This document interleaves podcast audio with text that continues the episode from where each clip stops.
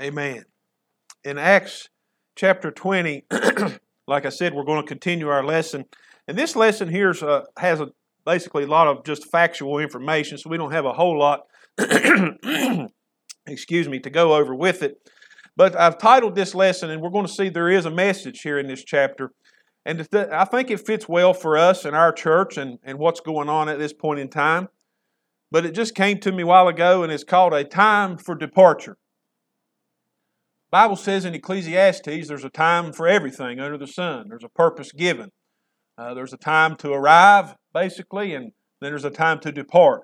And so today's lesson is going to be uh, titled simply that A Time for Departure. And we're going to learn that this was the time when Paul knew that things were getting ready to drastically change in his life and he was going to have to depart from the brethren. And he probably wasn't going to get to see many of them ever again. So, anyway, in Acts chapter 20, a time for departure.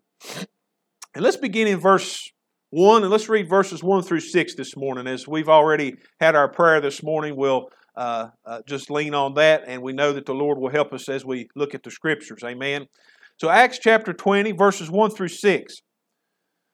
After the uproar had ceased, meaning we talked last week about, remember at Ephesus, they'd had a big uproar going on, and, and they had to get that dispelled quickly because there was a bad situation happening. So, after the uproar had ceased, Paul called the disciples to himself, embraced them, and departed to go to Macedonia. Now, when he had gone over that region and encouraged them with many words, he came to Greece and stayed three months. And then the Jews plotted against him uh, as he was about to sail to Syria, and he decided to return through Macedonia. and Sopater and of Berea accompanied him to Asia. Also, Aristarchus and Secundus of the Thessalonians, and Gaius of Derbe, and Timothy and Titius, and Trophimus of Asia.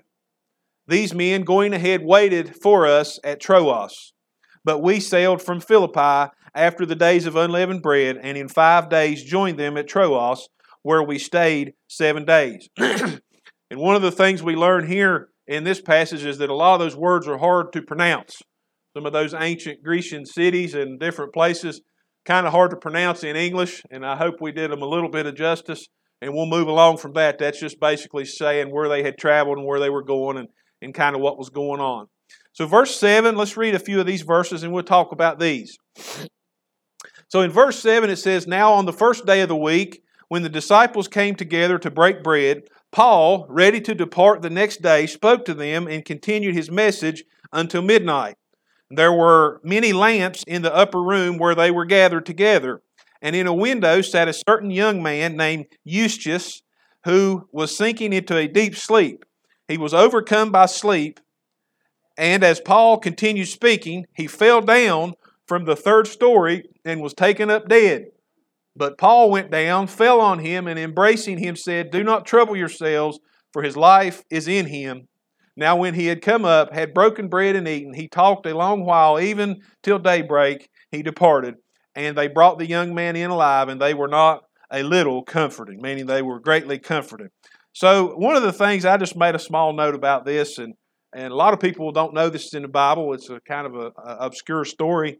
But uh, a couple things I wanted to point out in that small passage right there is uh, on verse 7, now, on the first day of the week, when the disciples came together to break bread, they came together to break bread and study the Word and do pretty much what we do now in church. One of the most common questions we get asked is why do Christians not get together on Saturday, the Sabbath, instead of on Sunday? Because that's what the early church did. That's what Peter instructed. That's what he started doing. And so that's what we continue to do. The first day of the week was the day the Lord rose from the dead. They determined that that was called the Lord's Day, and that's why Sunday is the day churches get together. Been that way since the beginning, and I see no need to change that now. So, anyway, I just wanted to point that out. That's another place where the Bible says that the first day of the week, which was Sunday, was when Christians gathered. And the other point I wanted to, to, to make a little joke about, I guess, we in this day and age, we could say LOL, is uh, sometimes preachers get a little long winded, and that's what had happened to Paul here. And he preached all night into midnight, people got sleepy. And the poor fellow fell out of the window and died, basically. And then Paul had to pray for him, and his life come back to him. So, anyways, that's just kind of an LOL moment. Sometimes we do get a little long winded, and we try to keep it short. And I see quite a bit of laughing going on over here on my left, so maybe this, there, that's almost an amen. But anyway, so we try to keep it within about 30 or 40 minutes so so everybody doesn't fall asleep. So anyway, but anyway, uh, we do try to, and I see was yeah, yeah, they're not laughing at me, laughing with me. Okay, that's good. so anyways, anyways, we do sometimes we get excited about things and we go on a little too far, but that happened even to the Apostle Paul, so we'll say that that's okay and give us a break on that, okay? All right. Let's move along into verse 13. I got to flip back my page over here. And then we went ahead to the ship and sailed to Assos, there intending to take Paul on board, for he had given orders, intending himself to go on foot. And we and when he met us at Assos, we took him on board and came to Mytilene. We sailed from there, and the next day came opposite Chios. And the following day we arrived at Samos and stayed at Trogyllium. The next day we came to Miletus, for Paul had decided to sail past Ephesus so that he would not have to spend time in Asia, for he was hurrying to be at Jerusalem, if possible, on the day of Pentecost. He was trying to get back to Jerusalem uh, for the Jewish feast of Pentecost. He wanted to be there and celebrate it with the other brethren and things like that. Something we learn here uh, is that there was a lot of travel involved in the establishing of the early church. You know, at the very beginning, uh, uh, Peter and some of those guys, and John and James, they just kind of stayed right around Jerusalem and, and, and preached the gospel. But now, when the time Paul comes along, he's traveling long distances, sometimes on foot, sometimes in a boat, sometimes, you know, maybe catching a caravan that had mules and things like that. We don't know all the details, but it wasn't just as easy as jumping in a car or putting something on a social media to spread the gospel. It was a it was a big undertaking, and they really worked hard, and I think they're to be commended for that. I think that's one of the reasons in the book of Revelation it doesn't just simply refer to them as apostles in lowercase; it calls them the holy apostles. And part of the city wall is going to have their remembrance forever in New Jerusalem. Okay, so anyways, I think it's just important to see that uh, the gospel uh, was at a great cost. It took a long time to get us to where we're at today. Amen. So, anyways, we should just appreciate their labor. Now, in uh, verse 17, we'll start to get into part of the title of our lesson here, and we'll see. Verse 17, it says, From Miletus he sent to Ephesus and called for the elders of the church.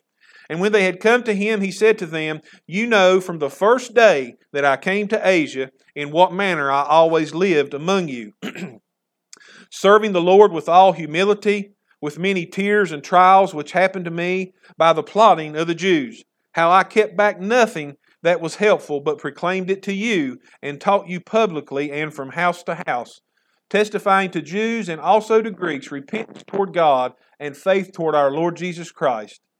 And see, and see now I go bound in the Spirit to Jerusalem, not knowing the things that will happen to me there, except that the Holy Spirit testifies in every city saying that chains and tribulations await me. But none of these things move me, nor do I count my life dear to myself, so that I may finish my race with joy and the ministry which I received from the Lord Jesus to testify to the gospel of the grace of God. And indeed, now I know that's all know that you all, among whom I have gone preaching the kingdom of God, will see my face no more. A couple important things to to, to talk about here before we get to the, the point of the lesson. In verse 21, testifying to Jews and also to Greeks, this is the main nutshell statement of the gospel. This is what Paul is telling them. He's telling some of them, I may not get to see some of you face to face ever again. This is one thing I want you to remember. This is now the elders, of course, of the, of the church of Ephesus. He's called to him to tell them this. Look what he says. I want you to remember repentance toward God and faith toward our Lord Jesus Christ. If you have those two principles in your life, that you have a, a, repentant heart, we talk about it all the time that, you know, none of us are perfect. We've never arrived, right? We've not gained that status of being completely perfect. We get close sometimes and we start to feel good about ourselves, and the next thing you know, then we realize we're lifted up in pride and we fall from that. So Anyways, remember those two principles. Those are two good principles to live your life. Have a repentant heart, repentance toward God. If you mess up, if you do wrong, if you, if you find yourself not doing what you're supposed to do or omitting to do something you should have done, whatever, remember you can repent. Repentance toward God is a very important thing in our Christian life. He loves us. He's not ready to throw us away just because we make a mistake. So remember that. Repentance toward God, and remember this always, the second part of that faith toward our Lord Jesus Christ. Understand that it's not about your effort that's going to get you to heaven, it's all hinged and based upon what Jesus did. Now, of course, He wants us to do right and live right and be a good witness in those things. So when we do find ourselves missing the mark, just repent of that. And remember, it's Lord, thank you for your grace and your mercy. I was thinking last week, and it, it puzzles me how the Lord uses people who are so flawed. He uses people who are flawed. That's amazing to me. But that's because of His grace. He's allowed to do that because of grace, right? He doesn't do it. He doesn't wait for someone to get perfect to use them. He just uses them. Amen? So remember that. Repentance toward God, that's an important thing in our lives. And faith toward the Lord Jesus Christ, that it's all about His sacrifice. Amen? Amen. And one of the other things I'd like to mention in verse 24, he said, But none of these things move me, nor do I count my life dear to myself, so that I may finish my race with joy and the ministry which I received from the Lord Jesus to testify to the gospel of what? The grace of God. Now, whether you're called to be behind the pulpit or behind the microphone singing or whatever your ministry may be, Sometimes our ministry is just to live our life in front of our friends and family, to testify. The Lord's been good to me. People ask you, well, what keeps you going? It's the Lord Jesus Christ. That's the only thing that keeps me going. Well, I don't feel like I'm perfect. I'm not either. Be honest with people. Amen? So, anyways, remember those things. That's what Paul said he wanted to remember so that he could finish his race with joy. Whatever the Lord had for him from that point forward, he knew was going to be some rough road ahead, and this is thinking about some of the stuff he's already been through. Remember, once he was stoned and left for dead. He's been persecuted beyond belief. And the Lord's telling him now it's getting ready to happen even more. But he said, I'm going to finish my race with joy. Amen. So there's a couple good important things to remember. And the thing I wanted you to understand today is this passage here teaches us the importance of being committed to the Lord and His work. Paul remained faithful through all his troubles. He knew trouble still awaits him. He knew he'd come through all these troubles. It's kind of like the song Amazing Grace, right? Through many trials, toils, and snares, I have already come. We have to be faithful unto the Lord Jesus Christ. Every day of our life as a Christian is not a good day. Let's just be honest about it. There are some days, even as born again Christians, we have a hard time dealing with that certain days. Sometimes death or loss or trouble comes our way from nowhere, and we're not prepared, we're not ready for it. And we falter sometimes and we get upset and we, uh, we ask God, why does this happen? And I don't understand. We do all those things. But the key is to remain faithful unto Jesus Christ. I can honestly say in my life, He's never led me wrong. He's never let me down and he's never failed me. But every trouble I've went through, he's always been right there when I say, "Lord, please help me. I can't make it on my own." He's always been faithful. And that's all he asks for us, is just be faithful unto him. And so we learn in this passage that Paul, even through all this, he was faithful. And so we need to be faithful. And in verse 25, this is kind of getting more now toward the point of our lesson. Verse 25, it says, And indeed, now I know that you all, among whom I have preached, uh, gone preaching the kingdom of God, will see my face no more. They would have to wonder, and we'll find out here in a moment, this really troubled them. And you would have to wonder, this would have been a hard thing for them to accept because, you know, they would preach and, and do the things at the church of Ephesus, but they'd always look to Paul for guidance. They'd always look for maybe he'll write us or send us a letter. Maybe he'll come by the next time he's this direction. Now he's telling them, probably you're not going to ever see my face again. And I simply made a note about this. Sometimes the will of God is hard to accept and understand. I don't understand why the Lord does things certain ways in the way He does it. I don't understand why people lose their spouses or their children. I don't understand those things sometimes. But we know if they belong to God, if they're born again and washed in Jesus' blood, that they belong to the Lord. And I have to loose up my ownership of that person a little bit and realize they belong to the Lord and He'll do with them what He pleases. And when their days on earth are done, there's not much I can do about that but be thankful for the time I had with them. That's why we enjoy every day with our loved ones, right?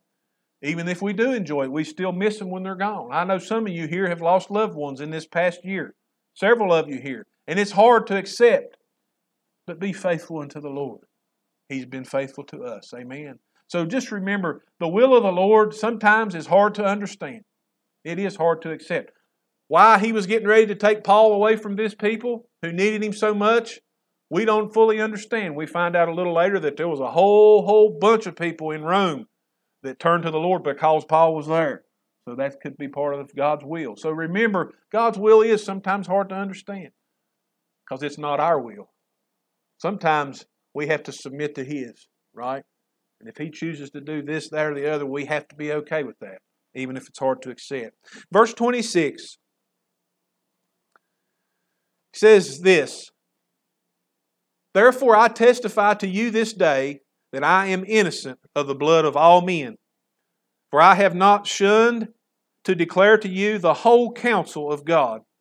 Therefore take heed to yourselves and to all the flock among which the Holy Spirit has made you overseers to shepherd the church of God, which he purchased with his own blood.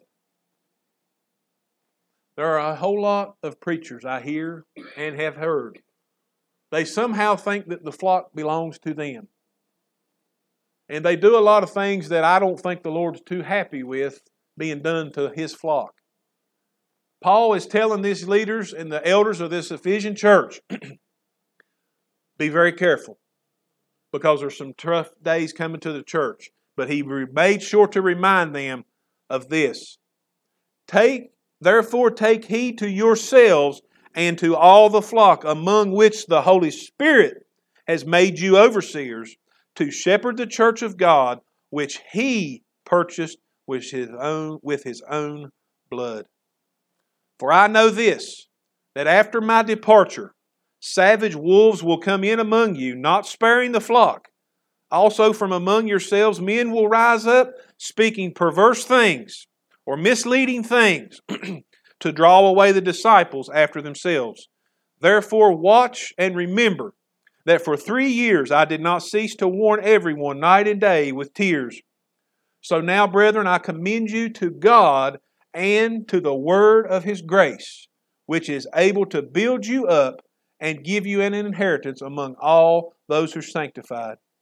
I have coveted no one's silver or gold or apparel. Yes, you yourselves know that these hands have provided for my necessities and for those who were with me. I have shown you in every way by laboring like this that you must support the weak.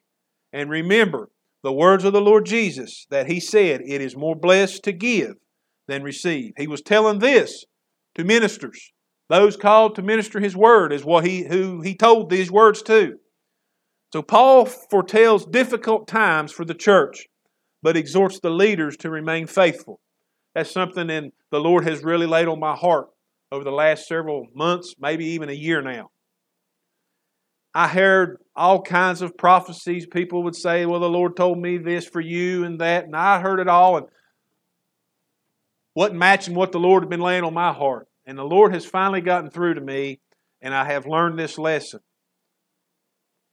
We have to be faithful to what He's called us to do. And the instructions the Lord has given me is to be faithful. We have church on Sunday morning. As of now, that's about all we have, right? And that's plenty enough. but be faithful. Some days there may be two or three. Some days we may have to go find more chairs. But the key is to be faithful unto the flock. Amen. And that's what we're going to do here. That's what we're going to do here. So it tells them, be faithful, but exhorts the leaders to remain faithful. This is still the order for the Lord and for the church leaders to be faithful to their people and faithful unto the Word of God. I got to thinking about it, and this was the analogy the Lord showed me. Never thought of it this way. In the old days, they had a temple in Jerusalem. And there, that was where the priest ministered. Every priest had a certain job. You had a high priest, and you had those that trickled down under him, and then lesser priests, but they all had a function. But when someone come to that temple, no matter what time of the year, if they came to that temple and they wanted to make a sacrifice for their sin or have prayer for themselves, or somebody was sick and they wanted them to pray over them or whatever, there was always somebody there. And they got in trouble when they quit doing those kinds of things and quit being faithful and quit being available. So that's the whole purpose of the New Testament church I see as we went through here. Just like with the temple, some days there might be a lot of people come. Some days there may just be two or three. The key is us to be faithful. Amen. Especially for me. This speaks to me. Be faithful. Have the door open at 11 o'clock every Sunday. For those that like to come in here, great. Invite others, whatever the case may be. This was the command that Paul left them, and he was not going to get to see their face again. And he said, I want you to be faithful to this flock, which God has made you an overseer. Verse 28, a couple important points. We talked about that in the last sentence of that verse. He purchased it with his own blood. Belongs to the Lord. Amen. We've just simply been given to be an overseer. Verse 32, another good point. Brethren, I commend you to God and to the word of his grace, which is able to build you up and give you an inheritance among all those who are sanctified. The title of our lesson is A Time for Departure. When someone departs from us that we depended on and we love so much, it's so hard because we don't know what we're going to do. We leaned on that person for something. And they leaned on Paul, but Paul was telling, listen, it really never was about me. Look what he made it about. I commend you to God and to the word of his grace, which is able to build you up and give you an inheritance among all those who are sanctified. When we lose someone close to us, there's nothing more difficult. But if we'll commend ourselves to the Lord and to the body of the church that we're part of, we'll find healing. It'll never be the same. When you lose someone close to you, it will never be the same. There is a hole in your heart forever. There's empty seats in this place today, today, two that I know of that still tugs at me. That I would love to see their face once again. But we have to move on. We have to go and we have to commend ourselves to the Lord. And He will help us. Amen. And we'll help each other. Praise God. And in verse 35, I've shown you in every way by laboring like this that you must what? Support the weak. A whole lot of the preaching and teaching that I've heard through my life was not about supporting the weak. It was about making the weak feel bad because they weren't up on your level. That's not what the Bible teaches. The Bible says to reach down your hand and help those that are weak among us. Amen? Amen. And remember the words of the Lord Jesus that He said, It's more blessed to give than to receive. And then in verse 36, through the rest of the chapter. And when he had said these things, he knelt down and prayed with them all. Then they all wept freely and fell on Paul's neck and kissed him, sorrowing most of all for the words which he spoke, that they would see his face no more, and they accompanied him to the ship. We know this was God's will. Paul, the apostle, was getting ready to be taken away from these elders of the, of the church at Ephesus, and no doubt all the rest of them too. Now, a lot of his writings later on, we find out, were written from Rome while he was imprisoned. And he sent to them, he wanted to make sure that they were okay and checking on them and telling them, I'm still praying for you, whatever. But there was getting ready to be a change in their life, and they were upset about it. And so we understand through this that God's will is sometimes hard to accept. I don't know why we lose loved ones before we're ready. I guess we're never really ready, but it's just it's a hard thing. And I know some of you here today, I was thinking about it. I think we've had about four or five people here that's had someone very close to them pass away this year within the last 12 months. And it's hard. It's hard to accept. When the time for departure comes, It is hard to accept. We have to remember this that a Christian belongs to God. If we've lost a loved one that belonged to Jesus Christ, we have to realize they belong to Him way more than they belong to us. And that's hard to accept, but sometimes it's just the way it is. So we must remember that they belong to God and He will perform His will, including their time of departure. Departure can sometimes mean death. Here it just meant that Paul was going to be taken away from him, and so a few years later, he eventually did die in Rome, okay, as a prisoner. But the Lord used him through those two or three more years and, and used him greatly, okay? So it can mean death. In our story, it wasn't about immediate death, but it would be eventually. But it was about the separation, it was about the departure. Some of you have felt the full weight of death recently. I know. May God continue to comfort you. It takes His comfort. Like I said, there's no way to get over it completely. May God comfort you, and may the brethren, we here, be a shoulder that you can lean on. Amen. One of the greatest victories that the devil will win over people who's hurting is for them to to convince them they are, are an imposition to other people. I tell you this in all honesty. If you're hurting with something, whatever, call us up. Send us a message. However you want to get in touch with us. When we get it, we'll be here to help you. I don't like to see anybody hurt. Sometimes we can't take the hurt away, but we can be there for each other. Sometimes we don't have to say a word, do we? We can just say, I love you give you that shoulder. Amen.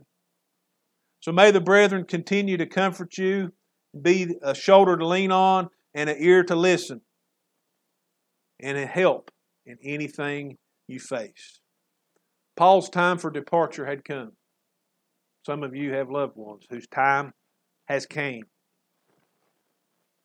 Life will be difficult. There will be challenges you don't know what to do.